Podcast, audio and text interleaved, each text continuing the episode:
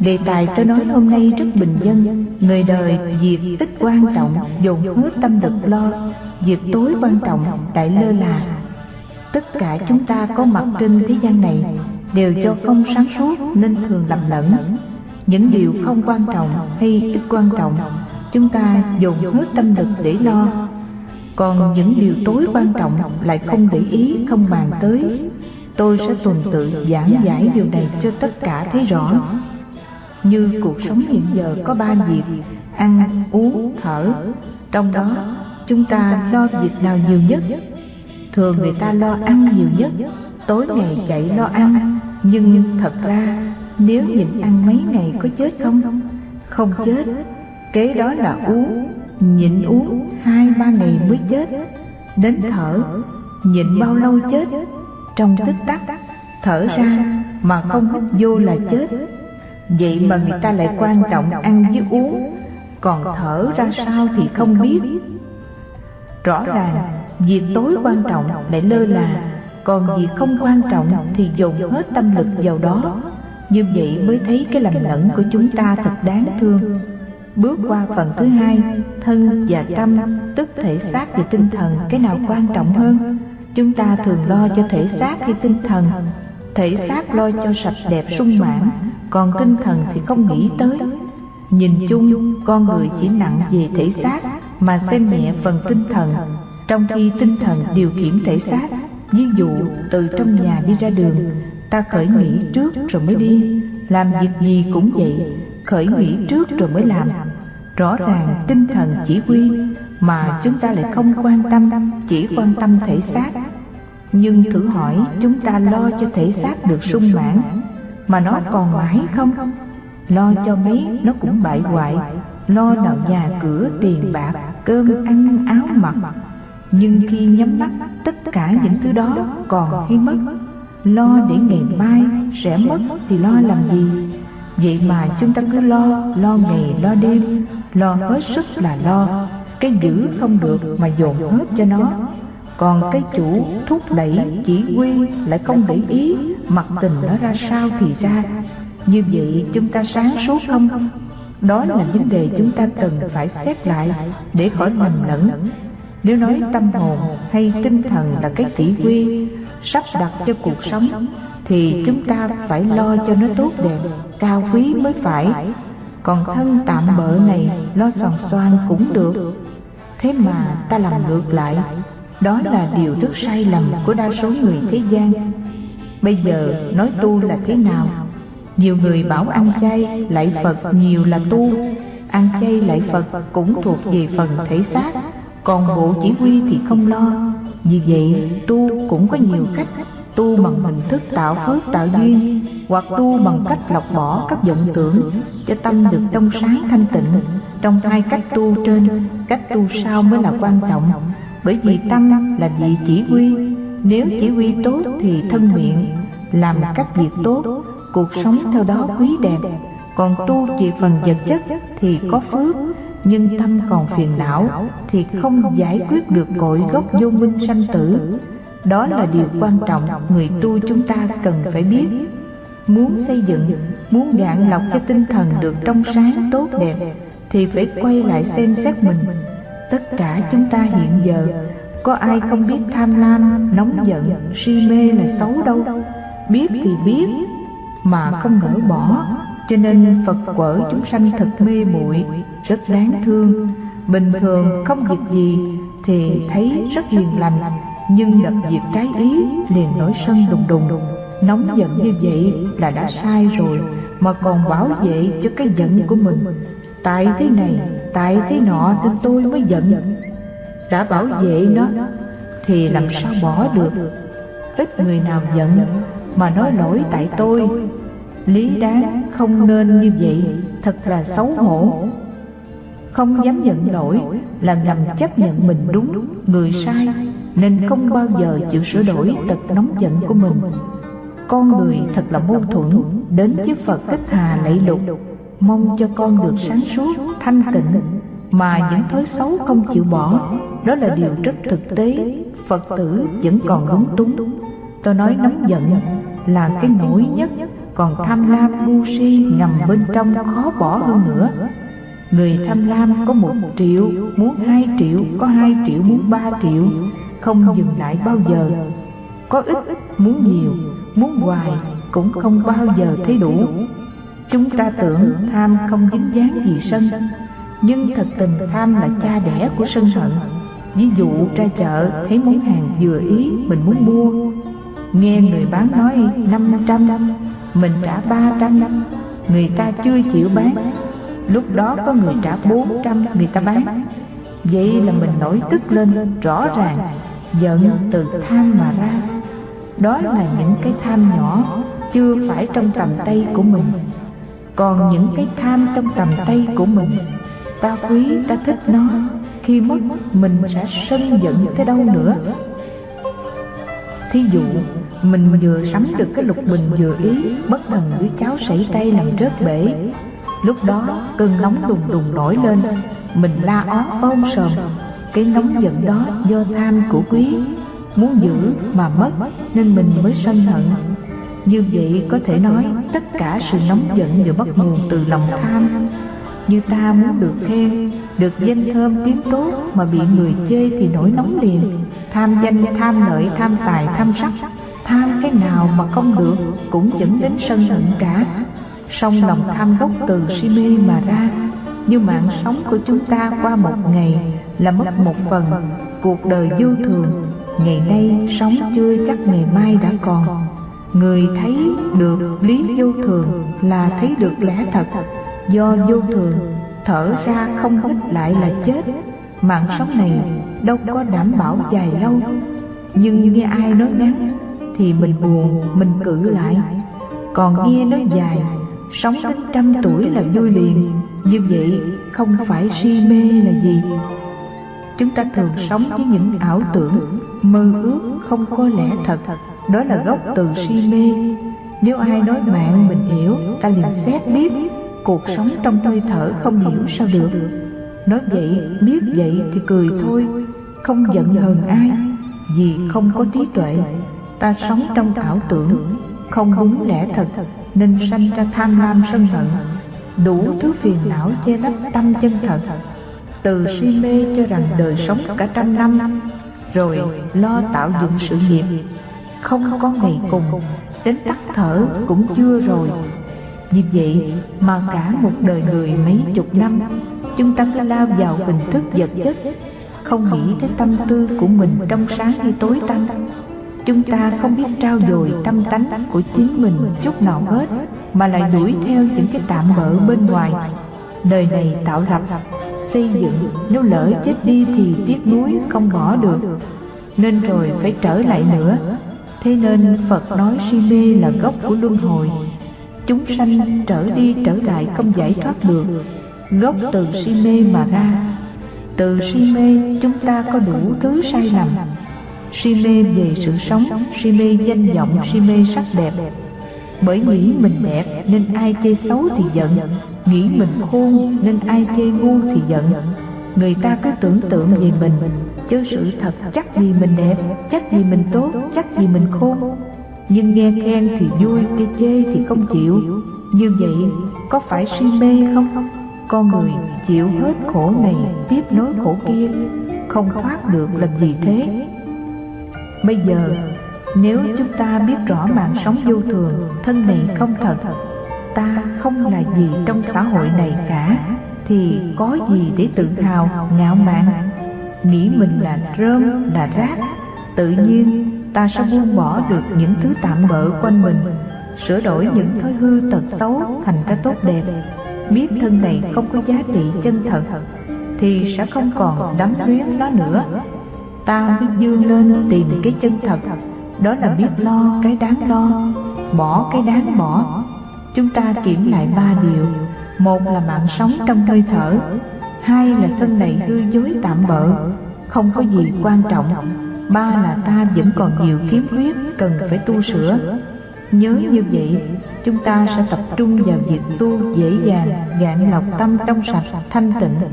Tịnh hóa được thân tâm rồi thì các thứ hình thức vật chất trong cuộc sống này không thể lôi kéo chúng ta được nữa. Đó là một lẽ thật.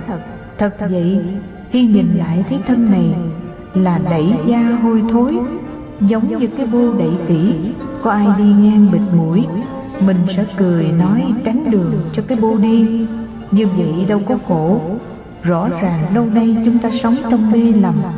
Bây giờ phải gan lên, phải thấy được lẽ thật, thì đời sống của mình mới an lành tự tại. Lúc nào cũng nhớ từ si mê sanh ra tham lam, từ tham lam sanh ra nóng giận ba thứ này là phiền não, rất độc cần dẹp bỏ, chứ không thể nuôi dưỡng được. Nhưng chúng ta có bệnh, biết sai, mà không can đảm sửa liền. Cứ hẹn từ từ. Như vậy, đòi tu mau ngộ đạo mau thành phật sao được? Bởi vì tu là phải dùng trí tuệ, thấy đúng như thật. Cái gì ảo tưởng phải chừa bỏ. Như vậy mới hết gốc mê, hết mê mới hết khổ. Chúng ta không gian, không dám nhìn thẳng, không dám bỏ thì không bao giờ được an lạc giải thoát. Khổ đau không phải từ đâu đem đến, mà tại chúng ta không sáng suốt, không có trí tuệ. Có người nghe phật dạy, đời là khổ, thân là vô thường, dân dân cho rằng phật bi quan, nhưng không ngờ thấy được lẽ thật đó. Sẽ cởi mở, biết bao nhiêu việc không còn đeo đẳng đau khổ nữa.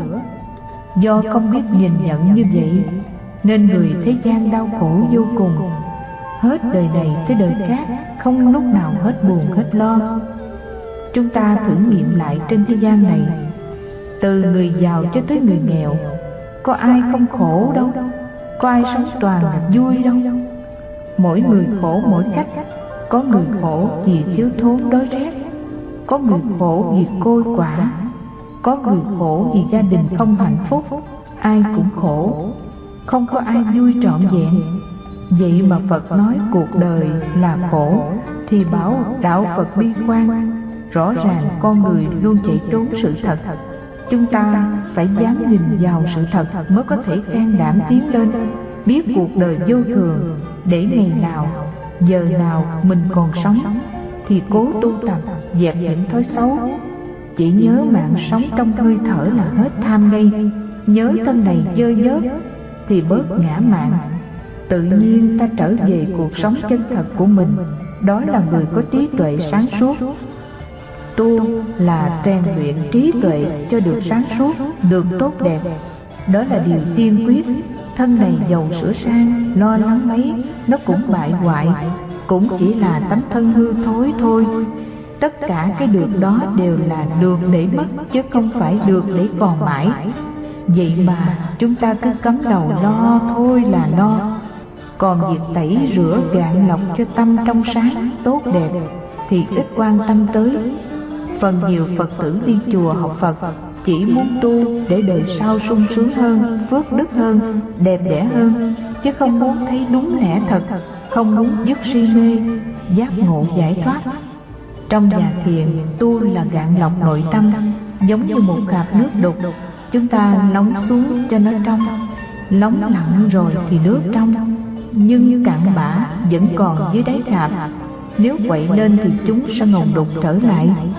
Bây giờ muốn nó hoàn toàn trong, không có cạn cáo nữa, thì phải lọc qua một cặp khác. Cũng vậy, tham sân si là cạn cáo, nó làm cái tâm trí mình mờ tối Bây giờ chúng ta phải lọc, Phải gạn cho nó lắng xuống trước.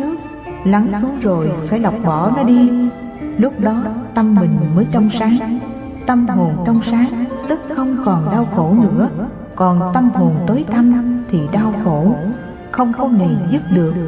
Đó là điều hết sức thiết yếu. Chúng ta có hai thứ tâm. Tâm sanh diệt tùy duyên Và tâm thanh tịnh, hằng sáng không mất khi chúng ta nghĩ xấu, nghĩ ác Thì tâm đó luôn thay đổi hay nguyên vẹn mãi như vậy. Thí dụ có người nói trái ý Mình nhận ghét họ, đó là tâm xấu. Nhưng thời gian sau Họ làm gì vừa ý Mình liền vui vẻ, thương mến họ. Đó là tâm sanh diệt tùy duyên. Duyên thuận thì nó tốt Nghịch thì nó xấu Chứ không cố định. Đã là sanh diệt tùy duyên thì không phải thật mình. Như vậy, không ai cả ngày giận hoài, cũng không ai cả ngày ghét hoài. Thương, ghét buồn giận đều tùy duyên lộn qua đảo lại, không cố định. Vừa giận đó rồi thương, vừa ghét đó rồi mến, đổi thay luôn. Phật dạy, phàm những gì cho duyên hợp đều hư giả. Vậy mà chúng ta chỉ sống với cái giả, bỏ quên cái thật. Cả ngày đem hết sức lực để lo lắng gìn giữ cái thân tạm bợ này. Đến tâm tức tinh thần, chúng ta giữ phần hơn thua phải quấy tốt xấu, được mất, cho đó là tâm mình tâm tôi nghĩ phải, tâm tôi nghĩ quấy, tâm tôi vui buồn, thương ghét, có rồi mất, không thường còn.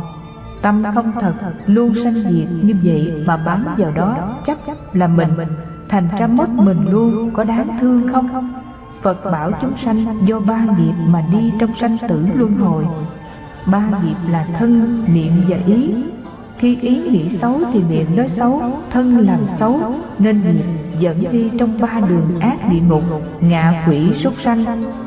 Nếu ý nghĩ tốt thì miệng nói phải, thân làm phải, nên nghiệp dẫn đi trong ba đường lành, trời, người, atula.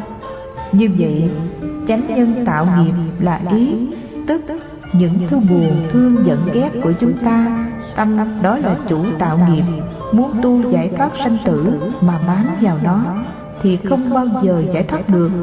Chỉ là phước báo hoặc tội nghiệp dẫn đi trong đường lành hoặc đường dữ thôi. Ban đầu, chúng ta tu thì tập bỏ những thứ xấu ác. Sau đó, đến các thứ tốt thiện cũng phải bỏ luôn nhưng thường không hay bỏ cái tốt cả, uổng lắm, cho nên được sanh cõi lành. Thành ra cũng quanh quẩn ở sanh tử thôi. Chúng ta chưa tìm ra cái thật mình, thì chưa thể được an vui vĩnh viễn. Cái thật đó lục tổ nói, không nghĩ thiện, không nghĩ ác. Cái gì là bản lai diện mục của thượng tọa minh? Vậy khi tâm hằng tri hằng giác mà không có niệm thiện ác lôi cuốn, lúc đó mình đi đâu? Không tạo nghiệp là giải thoát sanh tử, còn đi đâu nữa? Chúng ta ai cũng sẵn có cái không tạo nghiệp, không bị nghiệp dẫn mà không chịu nhận. Cứ nhận cái tạo nghiệp, cái sanh tử là mình, rồi khóa lấp cái mình thật. Bản lai diện mục, tức là mặt thật xưa nay của mình, nó bị khóa lấp bởi niệm thiện, niệm ác. Chừng nào những niệm đó lặng sạch thì mặt thật xưa nay hiện tiền vậy lúc niệm thiện ác chưa lặng sạch thì mặt thật kia ở đâu? Bình thường chúng ta thấy biết tất cả mà không khởi niệm phân biệt. Cái thấy biết đó không động, nó luôn hiện tiền, nhưng mình vừa khởi phân biệt thì nó khuất đi. Chứ không phải mất, không phải thiếu vắng bao giờ. Chúng ta chạy theo niệm sanh diệt thì cái chân thật ẩn khuất khi nào dừng lặng các niệm sanh diệt thì nó hiện bày cho nên các thiền sư thường nói, tại ông không nhận, chứ không phải không có. Có ai không thấy, không nghe, không biết, thấy, nghe, cảm giác biết hết. Nhưng ở giai đoạn đầu chưa khởi niệm phân biệt tốt xấu hơn thua, thì cái biết chân thật không sanh diệt. Khi tâm khởi niệm phân biệt là chuyển sang cái biết sanh diệt rồi. Thấy cứ thấy, nghe cứ nghe. Có người nào thiếu đâu, nhưng ai cũng than kiếm không ra phật tánh sự thật thì nó luôn hiện tiền đi nơi chúng ta đâu cần phải tìm kiếm ở đâu. Khi chúng ta ngồi thiền không có hôn trầm những niệm nghĩ tưởng lăng xăng lặng xuống Giấy lên ta thấy biết rõ ràng Tức là vẫn tỉnh, vẫn biết như thường. Cái biết đó nó không động không tịnh không sanh diệt như các niệm vọng tưởng. Đó là mình đã có sẵn cái không động, không sanh diệt rồi. Chỉ cần ta không chạy theo cái động Thì trở về được với cái không động. Đó là giải thoát sanh tử. Vì cái động sanh diệt tạo nghiệp đi trong sanh tử còn cái không động không sanh diệt thì không tạo nghiệp sanh tử. Cho nên sống được với cái không động là giải thoát sanh tử. Cần gì tìm kiếm ở đâu xa? Trong nhà thiền nói cởi trâu đi tìm trâu cổng phật mà đi tìm phật là thế. vì vậy trong kinh pháp hoa chàng cùng tử say sưa được bạn tặng cho hòn ngọc quý bỏ trong túi áo. anh lo say lang thang hoài Nên quên mất mình có hằng ngọc. Đến khi được bạn chỉ thẳng mới nhớ lại mình có hồng ngọc trong túi áo từ lâu. đó là chỉ cho tất cả chúng ta có cái chân thật quý báu mà không nhớ không nhận cứ chạy theo cái tạm bợ cái giả dối hoài. tôi nhắc lại chúng ta tu là dẹp bớt những tâm niệm xấu ác giữ những tâm niệm hiền lành tốt đẹp. đó là chặng thứ nhất. kế đến tất cả niệm sanh diệt dù tốt hay xấu cũng đều bỏ hết. đừng luyến tiếc mà phải sống với cái chân thật không sanh không diệt không hình tướng của mình. như vậy tu là làm một việc cao siêu phi thường, chứ không phải tầm thường. Chúng ta hiện giờ đang sống đang tu, mà chỉ mong muốn những cái nho nhỏ như đời sau có phước hơn đời này, giàu sang sung sướng hơn đời này. Nhưng ta quên rằng, dù được như vậy chắc gì đã hạnh phúc, vì có thân là có khổ. Có ai khỏi bệnh khỏi chết đâu. Bệnh chết là khổ hay vui, cái án đó đã sẵn cho mọi người ai rồi cũng phải đi tới già, tới bệnh, tới chết. Đã có án tử hình, thì cuộc sống là vui hay là khổ? Vậy mà chúng ta cứ buông trôi, ngày mai ra sao mặt nó? Bây giờ cứ cười, cứ vui. Người không thấy xa biết rõ, là người không sáng suốt, không có trí tuệ. Người tu có hai trường hợp. Thứ nhất, nhớ cuộc đời vô thường, rồi buồn rầu chán nản, không muốn làm gì như vậy, chưa phải khéo tu. Thứ hai, cũng biết vô thường nhưng vui vẻ. Vì biết đó là luật chung của mọi người, không ai tránh được. Muốn tránh, phải tự tìm một lối đi khác, chứ không thể ngồi buồn mà tránh được. Đây là người khéo tu, cho nên chúng ta học phật. Biết đời là khổ, nhưng mình vẫn vui. Vì trong cái khổ sanh diệt, có cái chân thật không sanh diệt, luôn hằng hữu bên mình thế thì ta dạy gì sống với cái sanh diệt, bỏ mất cái không sanh diệt cho phải khổ. Vì vậy, đạo phật không những không bi quan, mà còn lạc quan yêu đời nữa là khác. Người biết tu thì biết sửa đổi sai lầm, luôn tỉnh giác và đánh thức mọi người cùng tỉnh giác. Như vậy cuộc sống mới có giá trị. Nếu cả cuộc đời mấy chục năm sống trong khu tối thì thật vô nghĩa. Đời này qua đời khác cứ chồng chập như vậy thì khổ não biết bao nhiêu. lại phật bảo được thân người là khó. như rùa trăm năm mới gặp bọng cây giữa biển khơi. tuy thân này hư tạm nhưng nếu chúng ta biết lợi dụng nó để tu hành thì sẽ vượt thoát khỏi dòng sanh tử sống với pháp thân chân thật muôn đời không sanh diệt giống như rùa mù nương bọng cây được vào bờ ngày đầu sống là một ngày thức tỉnh ngày đầu sống là một ngày an lạc.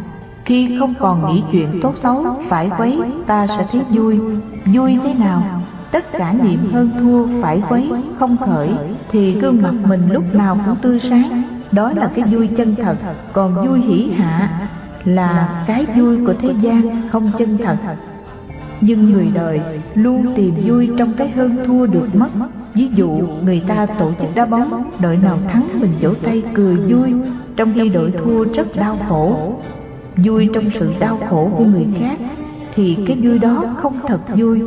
Người thắng thì vui, người thua thì khổ.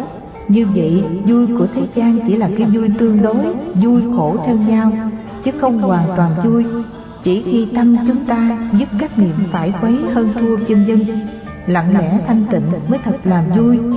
Nhưng có nhiều người, nhất là tuổi học sinh sinh viên, nói tu cái gì cũng bỏ hết thành ra ngu ngốc, phải nhét vô đầu thật nhiều mới có kiến thức rộng. Mới là người hiểu biết, thật ra không phải vậy. Người tu bỏ những niệm lăng xăng tạp loạn để tập trung vào một việc thì sáng thêm chứ ngu sao được ví dụ khi học cứ một tâm chuyên chú vào việc học không nhớ nghĩ diễn dông chuyện nọ chuyện kia thì càng học càng thông minh sáng suốt hơn. chứ ngu sao được. khi làm việc cũng vậy buông hết chuyện tạp tập trung vào công việc thì kết quả sẽ tốt hơn. thời nay người ta muốn nhớ nhiều quá thành ra quên hết. bởi vì nhét đầy óc ách trong não khiến nó mỏi mệt nên nó không thể tiếp nhận được gì cả. Rồi rốt cuộc, càng muốn nhớ thì càng quên. Trong khi, người càng buông lại càng nhớ. Nhớ một cách tự nhiên trong sáng nên mọi việc hiện ra rất rõ ràng, phân minh.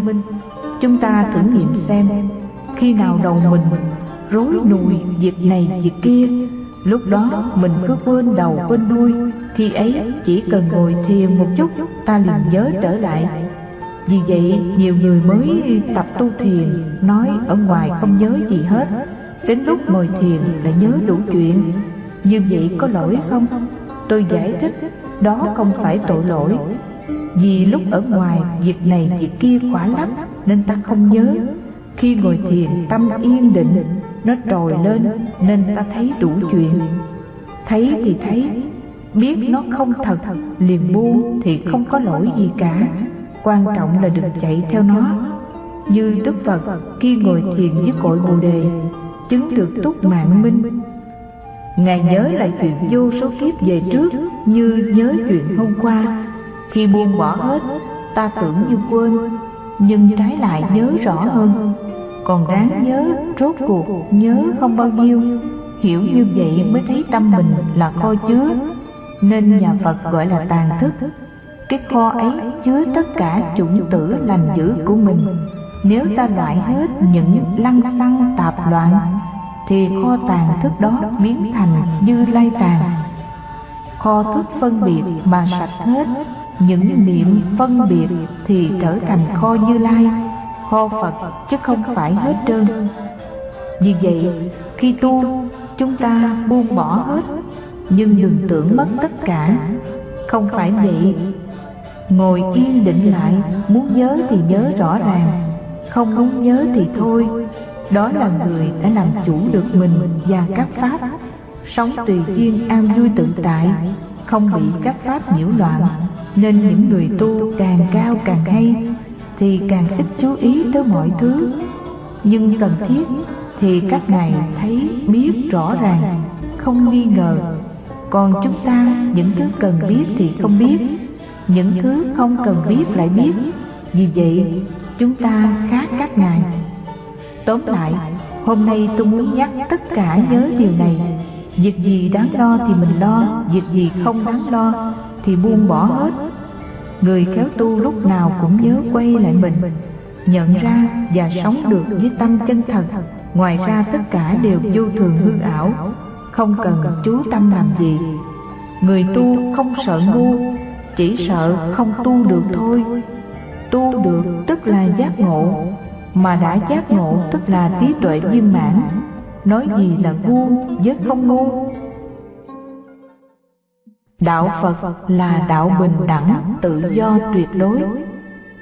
Giảng tại tu viện kim sơn, hoa kỳ tháng 11 năm 2000 hôm nay chúng tôi sẽ nói về đề tài đạo phật bình đẳng, tự do, tuyệt đối có nhiều người thắc mắc đạo phật bình đẳng nhưng trong chùa người tu sau gặp những thầy tu trước phải quỳ lại? như vậy là mâu thuẫn rồi. bình đẳng trong đạo phật có hai mặt bình đẳng về phật tánh bình đẳng về đức hạnh. Với người tu lâu những vị mới tu phải kính lễ. kính lễ không phải vì sai biệt mà để nói lên chúng ta trọng người tu lâu. vì đức hạnh của các ngài chứ không phải vì chức trước năm tháng. Người mới tu thì đức hạnh thấp, Người tu trước thì đức hạnh cao. Kính trọng nhau trên đức hạnh là điều tốt, Chứ không có lỗi, Đó là bình đẳng tương đối. Đến bình đẳng tuyệt đối là sao? Tất cả người thế gian, Nhất là sống trong thời văn minh hiện nay, Ai cũng đòi được bình đẳng, Được tự do. Nhưng điều đó với cái nhìn của đạo Phật, Chỉ là bình đẳng tương đối, Tự do tương đối, chứ chưa phải tuyệt đối. Bình đẳng tự do của đạo phật mới là bình đẳng tự do tuyệt đối. Chúng tôi sẽ tuần tự dẫn chứng cho tất cả thấy điều này. Trong kinh trường a hàm có kể, thuở phật còn tại thế, ngài nhìn thấy những hoa sen, hoặc đã có nụ, hoặc gần nở, hoặc nở tròn, ngài liền nói tất cả hoa sen nở ra tròn trịa thơm tho, đều phát xuất từ bùn sình hôi hám chúng ta cũng thấy rõ, có đóa hoa sen nào nở ở chỗ sạch không?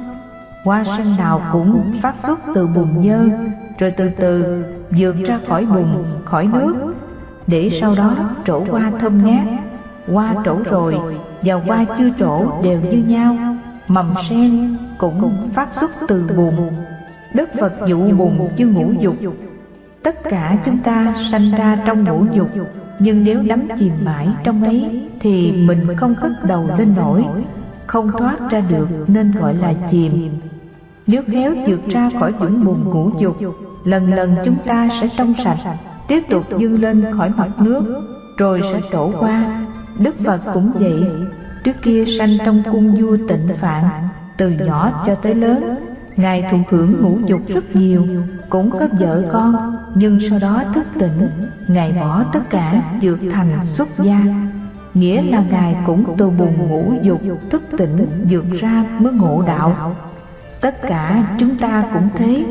Ở trong ngũ dục, Nếu khéo thức tỉnh dược ra, Tu hành có ngày cũng ngộ đạo Như Phật không khác. Đức Phật là con người đi tu, Thành Phật Chúng ta cũng là con người đi tu Chẳng lẽ không thành Phật? Cho nên cái nhìn của Đức Phật là cái nhìn bình đẳng tột cùng. Với con mắt chúng sanh Phật và chúng ta cách xa muôn dặm. Nhưng Phật thấy Ngài Và chúng ta đều có khả năng thành Phật như nhau Đó là Kinh A Hàm. Đến các kinh Bắc Tông như Pháp Hoa, Niết Bàn, Quan Nghiêm vân vân Đều tán thán câu Phật đã nói. Tất cả chúng sanh đều có Phật tánh Nghĩa là chúng ta ai ai cũng có Phật tánh. Có Phật tánh tức là chúng ta tu cũng sẽ thành Phật, Không nghi ngờ gì nữa. Vậy trên phương diện đã tu và chưa tu Thì Phật và chúng ta khác muôn trùng. Nhưng nhìn trên phương diện tánh giác sẵn có Thì mình không thua Phật. Rất tiếc chúng ta chưa thấy, chưa nhận ra Nên không như Phật. Một bên đã tu, đã sửa, đã dẹp được vô minh phiền não Nên tánh giác hiện bày đầy đủ. Một bên còn nguyên hiện vô minh phiền não Nên tánh giác bị khuất đi. Như vậy chúng ta muốn thành Phật Phải làm sao? Phải dẹp vô minh phiền não. Nếu không chịu dẹp Thì muôn đời muôn kiếp. Cứ làm chúng sanh mãi. Hiện tại chúng ta thấy có người khôn kẻ dại, Người sang kẻ hèn sai biệt. Nhưng trên tánh giác thì bình đẳng không sai biệt. Đó là tính bình đẳng tuyệt đối trong đạo phật. Kế đó đức phật bảo rằng, ta là phật đã thành, các ngươi là phật sẽ thành. Phật không thấy mình là đến tối cao, không ai bị kịp ngài khẳng định chỗ ấy, ta đã đến các ông tu cũng sẽ đến không ai thua ai cả. Như vậy có phải bình đẳng không? Đó là bình đẳng chân thật. Chúng ta cứ nghĩ rằng chỉ có Phật mới tu được thành đạo. Còn mình vô phần Đó là một điều sai lầm. Từ sai lầm này Chúng ta làm cho mình trở thành yếu đuối, hèn nhát. Nên người biết tu Phật Phải nhận ra con đường Phật đã đi và đã đến. Ngài chỉ lại chúng ta đi rồi cũng sẽ đến Chứ không khác. Chư Phật ra đời Đều vì một mục đích duy nhất Là chỉ dạy cho chúng sanh được thành Phật như các ngài trong kinh Pháp Hoa, Bồ Tát thường bất kinh, gặp ai cũng bái bái, nói Tôi không dám kinh các ngài, vì các ngài đều sẽ thành Phật. Dù bị mắng trầy, chọi đá, phan dậy, ngày chạy xa, rồi cũng bái bái, nói như thế. Câu nói ấy vô lý hay rất thiết yếu cho sự tu hành. Mới nghe, chúng ta thấy như vô lý, nhưng thật ra đó là câu nhắc nhở rất thiết yếu cho việc tu hành. Bởi tự thấp mình nên ta không dám nghĩ tới ngày mai sẽ thành Phật. Vì thế tu hành lười biếng Tu chút chút miễn đời sau khỏi khổ được rồi. Chứ không mong gì thành Phật. Đó là căn bệnh yếu đuối của chúng ta. Vì vậy Bồ Tát thường bất kinh đánh thức khuyến khích khẳng định mọi người Đều có khả năng thành Phật Chúng ta mới thức tỉnh Nỗ lực tinh tấn tu hành Thì quả vị Phật nhất định sẽ đạt được Lời dạy đó là một sự đánh thức mãnh liệt mà nhiều người không biết. Đức Phật thường nói, ta là bậc đạo sư hướng dẫn chỉ dạy cho mọi người con đường đi. Đạo sư là gì? Đạo là đường, sư là thầy, vị thầy chỉ đường. Phật nói, Ngài là người chỉ đường, chứ không phải tuyệt vời hơn hết. Trong kinh thường dùng từ vô thượng chánh đẳng chánh giác Chữ vô thượng là không trên Ngài là bậc giác ngộ Không ai trên Chớ có thể bằng Nếu người nào giác ngộ như Ngài Cũng sẽ bằng Ngài Như vậy chúng ta tu Phật có quyền thành Phật chứ không phải tu Phật để làm tôi tớ của Phật. Có nhiều người nói nghe rất buồn, tôi tu không ham gì hết, miễn được về cực lạc làm tôi tớ của Phật là mãn nguyện rồi. Chịu làm tôi tớ Phật chứ không chịu làm Phật. Chính chỗ này trong kinh Pháp Hoa mượn ví dụ chàng cùng tử để nói chúng ta không dám nhận mình là con ông trưởng giả.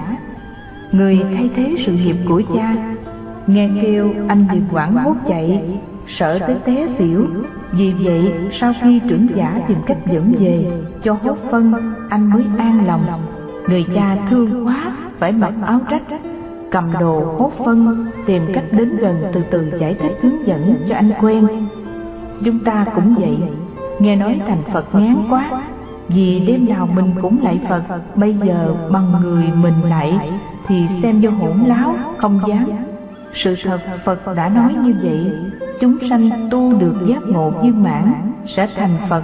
Chứ giác ngộ chút đỉnh thì còn xa lắm.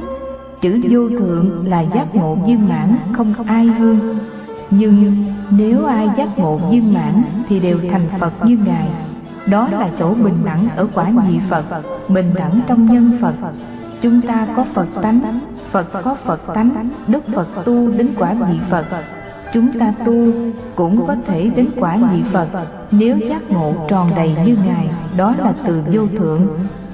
Một từ khác để chỉ cho Phật là vô thượng y dương, tức vua thầy thuốc không ai trên, cũng không ai trên, chứ không nói tối cao. Ai biết thuốc trị lành tâm bệnh cho tất cả chúng sanh như Phật thì sẽ bằng Ngài, còn chưa biết thì thua Ngài. Nhìn qua một số từ ngữ chúng ta thấy rõ ràng đứng trên Phật tánh, Phật và chúng sanh bình đẳng như nhau. Đó là nói bình đẳng trên lý tánh. Đến bình đẳng trên nghiệp báo, Đức Phật nhìn thấy lẽ thật và chỉ dạy lẽ thật, chứ không đánh lừa hay mê mị người. Đức Phật có ba thân, Pháp thân, báo thân, quá thân. Báo thân là thân do phước báo mà thành, nên thân tướng tốt đẹp còn thân chúng ta do nghiệp báo kết thành. Xưa ta đã làm khổ người khổ vật, thì ngày nay thân phải đền trả lại nghiệp báo trước. Như vậy chúng ta mới hiểu phật thị hiện ở thế gian. Đã thành phật, nhưng vẫn đền trả những nghiệp báo cũ trong các đời trước, như nạn kim thương mã mạch, tức bị cây thương đâm ở chân và ba tháng an cư ăn lúa ngựa. Tại sao thân Phật phước báo đầy đủ công đức Vẫn chịu trả quả báo? Đức Phật dạy thân Ngài đến đời này sẽ chấm dứt. Nên còn bao nhiêu nghiệp thì trả hết. Chúng ta thấy Phật là bậc giác ngộ viên mãn Đầy đủ công đức Mà vẫn trả những quả báo còn thừa. Chứ không phải không trả. Cho nên biết luật nhân quả Không tha ai hết. Có nợ thì phải trả.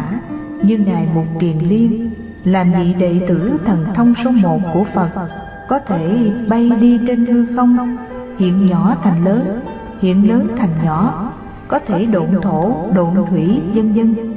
Thế mà gần cuối đời, ngài bị đám du đảng di đánh. Bình thường, dù cả trăm người di đánh, ngài chỉ dẫn thần thông bay lên, chúng liền quảng chạy. Kỳ này, ngài dùng thần thông không được, nên phải chịu đánh nhiều tử. Cuối cùng bọn chúng đi rồi. Ngài mới dùng thần thông về đảnh lễ Phật lần chót, Cũng để từ giả Thế Tôn. Bất luận thần thông thế nào, Hệ nghiệp đến thì phải trả. Ngày một kiền liên chứng được A-la-hán, Nên thân Ngài là thân chót, Không còn tái sanh nữa. Cho nên những nợ cũ phải trả hết.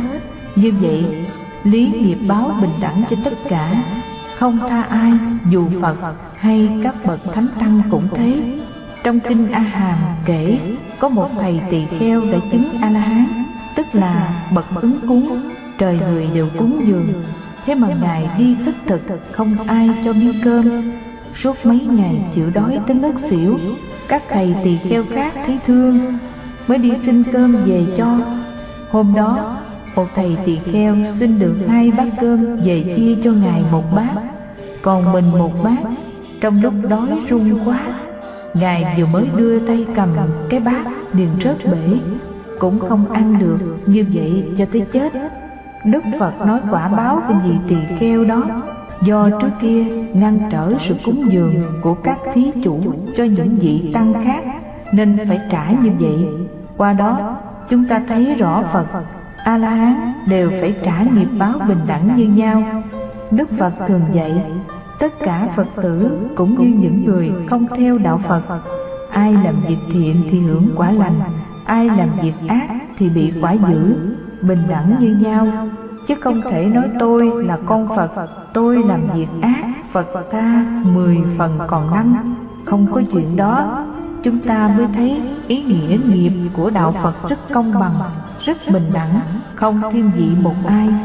Từ phật cho tới đệ tử phật, đến mọi loài chúng sanh đều thọ lãnh như nhau khi nghiệp đến, thần thông cũng vô dụng, nên biết nghiệp mạnh hơn thần thông. Vì vậy, phật không chú trọng thần thông. Do đó biết làm việc lành, tu điều lành còn hơn thần thông. Vì những nghiệp lành đó mới cứu chúng ta còn thần thông chỉ đùa chơi cho vui thôi, chứ không cứu mình nổi. Trong kinh có kể, thời phật còn tại thế. Một ngoại đạo chứng được ngũ thông, ông đối pháp rất hay. Trời đế thích cũng xuống nghe. Một hôm, nghe pháp xong, trời đế thích ngồi khóc. Ông lấy làm lạ, hỏi, tại sao hôm nay nghe tôi nói pháp, ông lại khóc?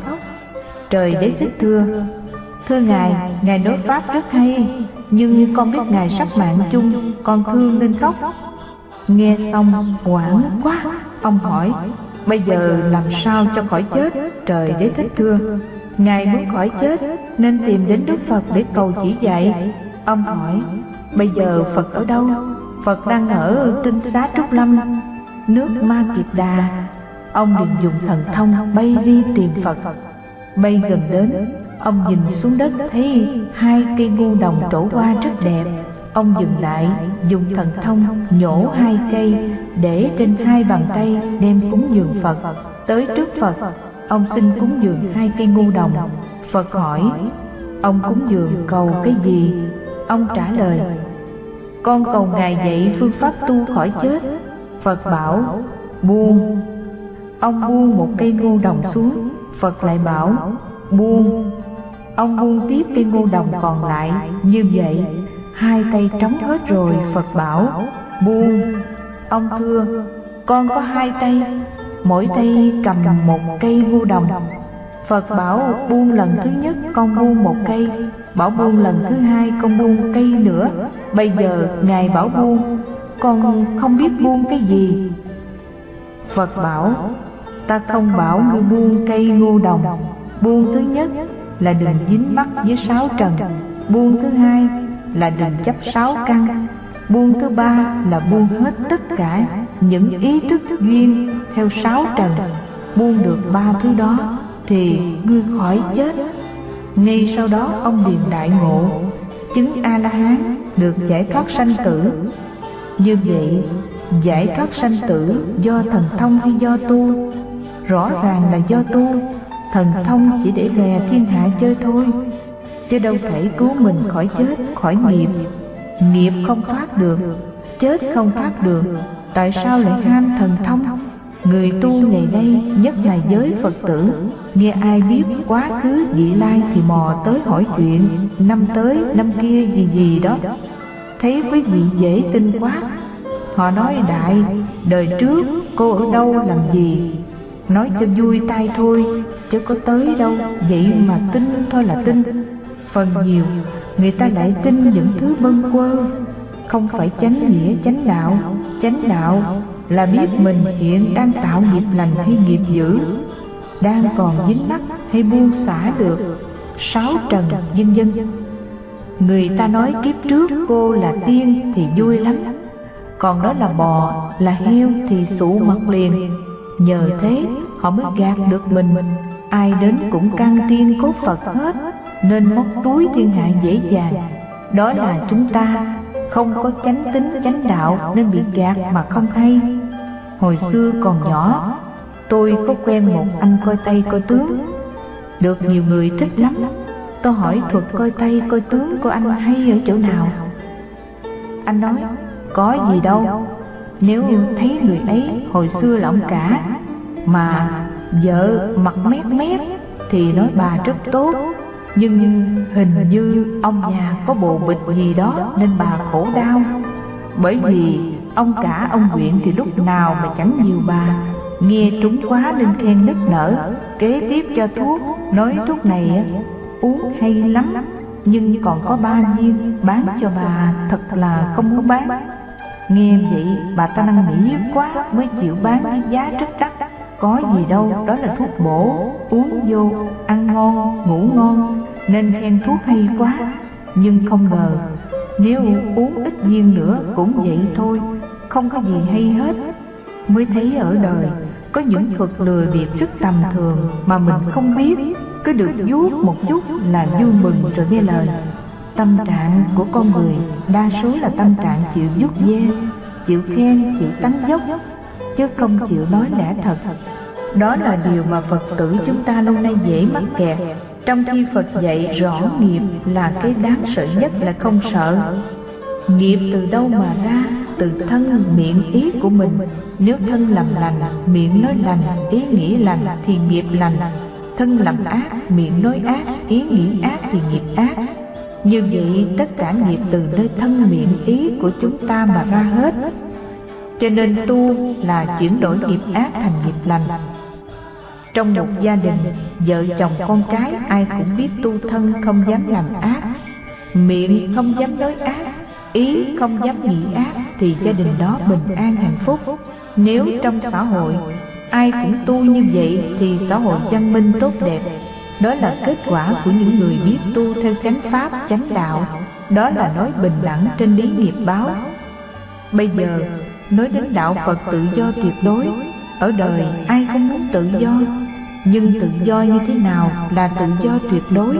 Có hai thứ tự do Tự do tương đối và tự do tuyệt đối. Thường con người đòi hỏi tự do là tự do tương đối thôi Muốn làm được việc này việc kia Không có gì ngăn trở chướng ngại đó là đòi hỏi tự do. Nhưng người đời đòi hỏi tự do với người khác. Nếu trong sở thì đòi hỏi chủ sở phải có thái độ cởi mở cho mình tự do. Nếu trong gia đình thì đòi hỏi cha mẹ phải dễ dãi cho con cái tự do. Nhưng tất cả tự do bên ngoài đều tương đối, không thể trọn vẹn được. Chỉ có đòi hỏi tự do nơi mình mới là quan trọng. Tại sao?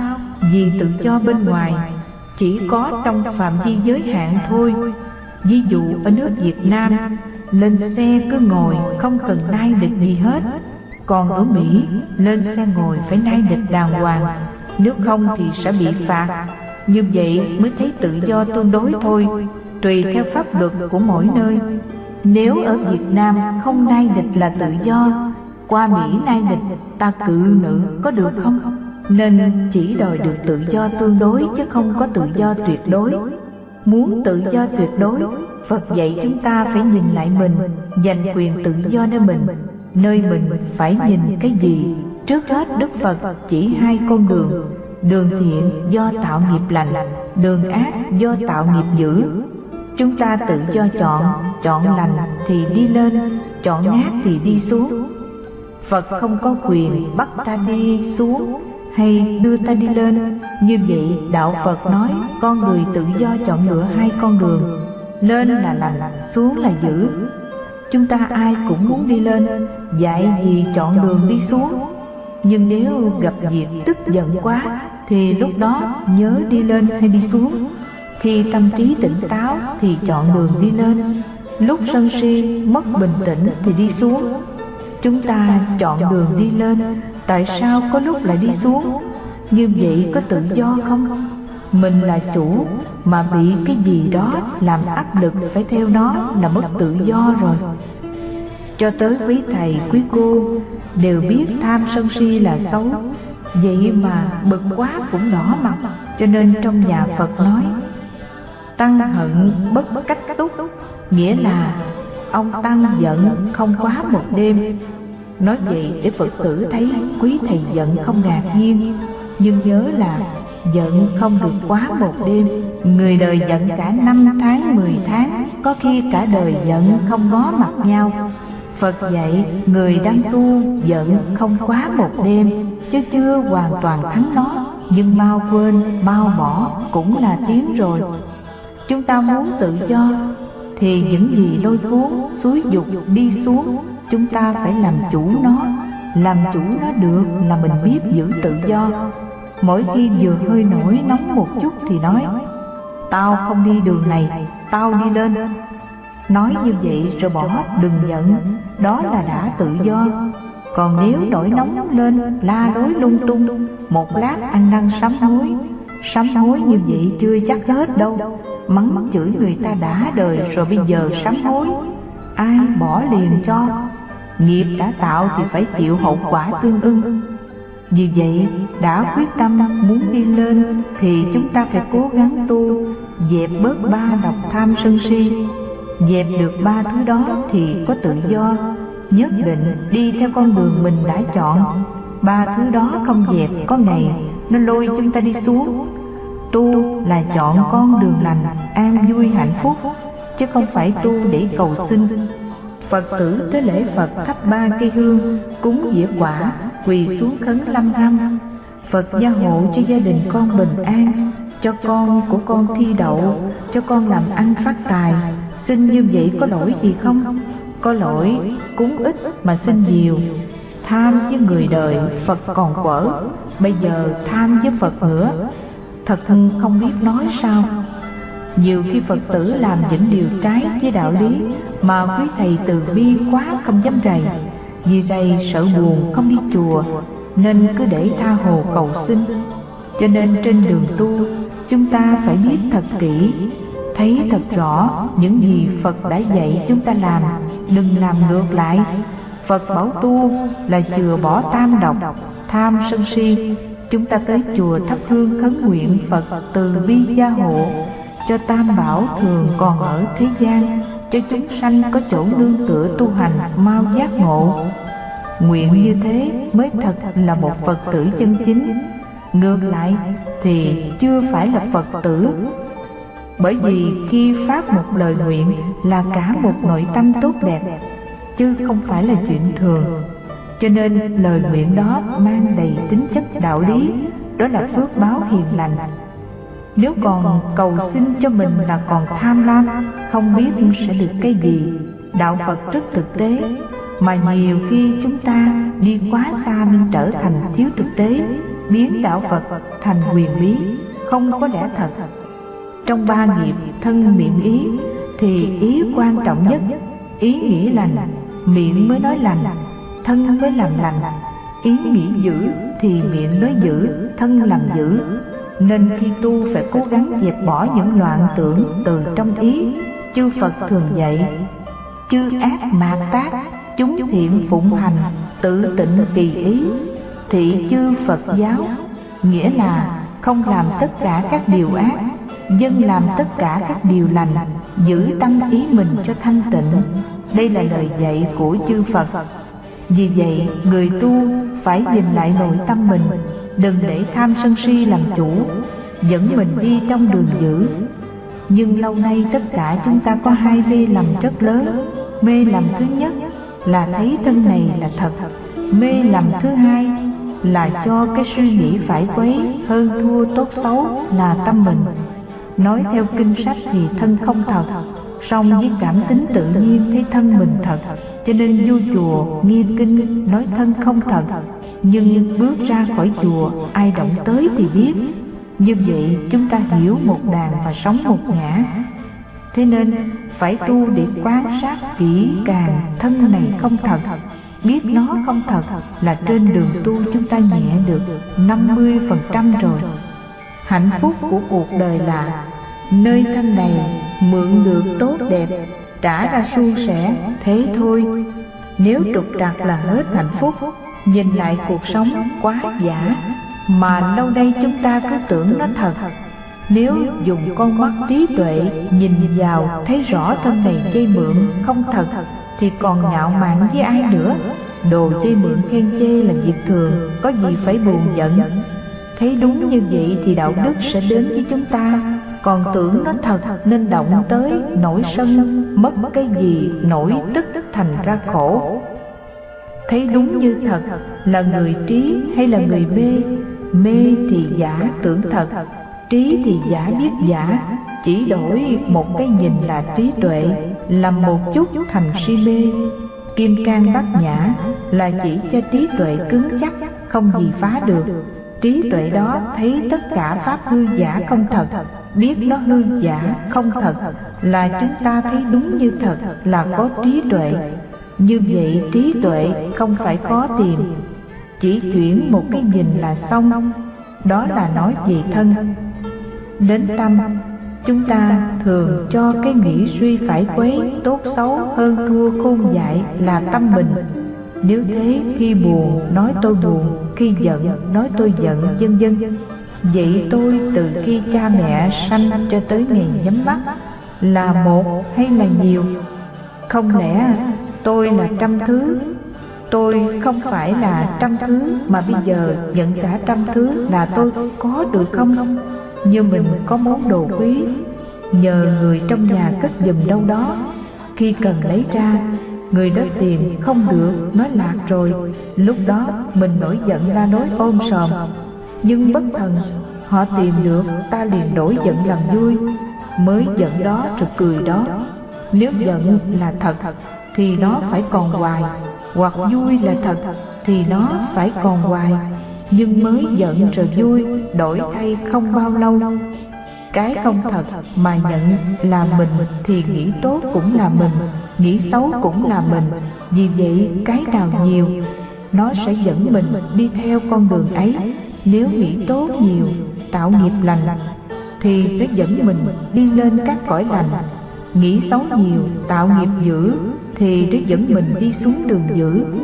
Muốn không còn lăn lộn trong luân hồi nữa, thì phải dứt nghĩ dứt những lăng xăng đó, thì hết luân hồi sanh tử. Mục đích của đạo phật dạy chúng ta tu là để giải thoát sanh tử, cứu kính hoàn toàn tự do. Muốn giải thoát sanh tử chúng ta phải dẹp sạch tâm lăng xăng lộn xộn, nào buồn, thương, giận, ghét, vân vân. Lâu nay làm rối mình, chúng lặng hết rồi, thì ta sẽ giải thoát khổ đau. Đó là cái gốc của sự tu, tâm đó không thật. Nếu trừ giấy ta chịu khó nhìn thì nó mất. Cho nên trong kinh thường ví dụ, như đêm trầm ta nhìn thấy mặt trăng dưới đáy hồ tròn đẹp. Có người nói dưới đáy hồ có mặt trăng người khác nói không có mặt trăng. Vậy ai nói đúng? Nói có là thừa nhận dưới đáy hồ có mặt trăng thật. Vậy thử dớt lên xem. Dớt lên không được thì nói có thật không đúng. Nếu nó không, sao mắt thấy rõ ràng? Nó dưới đáy hồ nên nói không cũng không đúng. Phật bảo luôn, thấy có, thấy không? Là thấy hai bên. Đó là biên kiến, không đúng chân lý bây giờ phải thấy làm sao? Người thấy đúng lẽ thật, sẽ nói mặt trăng dưới đáy hồ. Có, nhưng chỉ là bóng không thật. Nói như thế, mới không mắc kẹt hai bên. Đó là lý trung đạo. Do duyên hội tụ, chúng ta thấy có mặt trăng dưới đáy hồ. Chứ sự thật, mặt trăng không có thật, mà cũng không phải không ngơ. Nói có thật, nói không ngơ đều là sai lầm người thấy được như vậy gọi là người trí tuệ. Đối với tâm nghĩ tốt, nghĩ xấu không thật, mà mình theo nó là si mê. Biết nó là tâm hư dối không thật, chúng ta buông xả thì nó không ràng buộc chi phối mình nữa, đó là chúng ta được tự do. Người tu thiền khi niệm khởi, đừng chạy theo, buông xả thì được kiên định. Người tu tịnh độ, chú tâm niệm phật, nên vọng tưởng lặng đi cuối cùng đến chỗ nhất tâm. Tóm lại, muốn giải thoát sanh tử, chúng ta phải dừng lại lặng tâm vọng tưởng của mình. Lâu nay, chúng ta chấp nó là mình nên bị ràng buộc lôi kéo. Giờ đây chúng ta làm chủ, không để nó lôi kéo nữa, đó là tự do tuyệt đối của con người. Chấp tâm lăng tăng hư dối là thật, sẽ đưa chúng ta tới những cuộc tranh đua, giết chóc làm đau khổ cho nhau. Giờ mình biết tâm đó không thật. Ta nghĩ thế này, người kia nghĩ thế khác, đó là quyền của mỗi người. Không có chi phải buồn giận. Trong kinh A Hàm Phật dạy một câu có sức chí lý. Người biết tôn trọng chân lý là người kia nghĩ thế nào thì nói, đây là cái nghĩ của tôi. Không nói cái nghĩ của tôi là đúng. Đó là biết tôn trọng chân lý nếu cho rằng cái nghĩ của tôi là đúng, thì cái nghĩ của người khác sai. Ai cũng giữ phần đúng về mình, thì đi tới gây nhau đánh nhau. Bây giờ chỉ nói cái nghĩ của tôi thế này, không thêm đúng sai gì cả thì yên. Đó mới thật là tự do, mỗi người có quyền nghĩ tự do, nhưng không bắt buộc người khác giống mình. Nếu là chân lý, chúng ta nói đúng được, nhưng tất cả đều không thật mà khẳng định đây đúng, kia sai là hoàn toàn mê lầm. Mê lầm mà không biết mình mê lầm thì gọi là gì cho tướng đại mê lầm mê lầm không ai hơn. Chúng ta hiểu đạo biết tu, phải thoát đi những mê lầm đó. Sống tôn trọng tự do chỉ ý niệm của mỗi người. Không đòi hỏi ai cũng như mình. Không đòi hỏi bên ngoài, mà đòi hỏi ở mình, đòi hỏi ở nội tâm mình như vậy tự do trong đạo phật là tự do xoay lại mình, làm chủ mình, chứ không phải tự do đòi hỏi ở kẻ khác. Biết xoay lại, biết làm chủ mình, đó mới là tự do tột cùng, đó mới là người hùng, người giác ngộ. Cho nên trong kinh pháp cú, phật dạy, thắng một dạng quân không bằng thắng mình thắng mình là chiến công oanh liệt nhất. Chúng ta đòi hỏi tự do đòi hỏi bình đẳng, thì hãy xoay lại nội tâm mình mà đòi. Đó là người kéo tu. Nếu cứ trông ra ngoài, đòi hỏi thì suốt kiếp cũng không thỏa mãn được. Người mê thì đòi bên ngoài, người tỉnh thì đòi nơi mình. Khi nào chúng ta không còn bị nghiệp trói buộc, không còn bị tâm mê lầm lôi cuốn nữa, lúc đó hoàn toàn tự do đây là hình ảnh giải thoát trong đạo phật. Vì vậy, đạo phật nói tự do tuyệt đối là giải thoát, không còn bị trói buộc bởi mê làm về thân, mê làm về tâm. Đó mới là gốc, là căn bản của người tu theo đạo phật. Tu như vậy mới gọi là chân tu, thật tu. Còn hiểu sai hoặc hiểu mà không hành, đó là tu ngoài miệng, chứ chưa thật tu chúc tất cả quý vị đều được tự do tuyệt đối như đức phật đã dạy.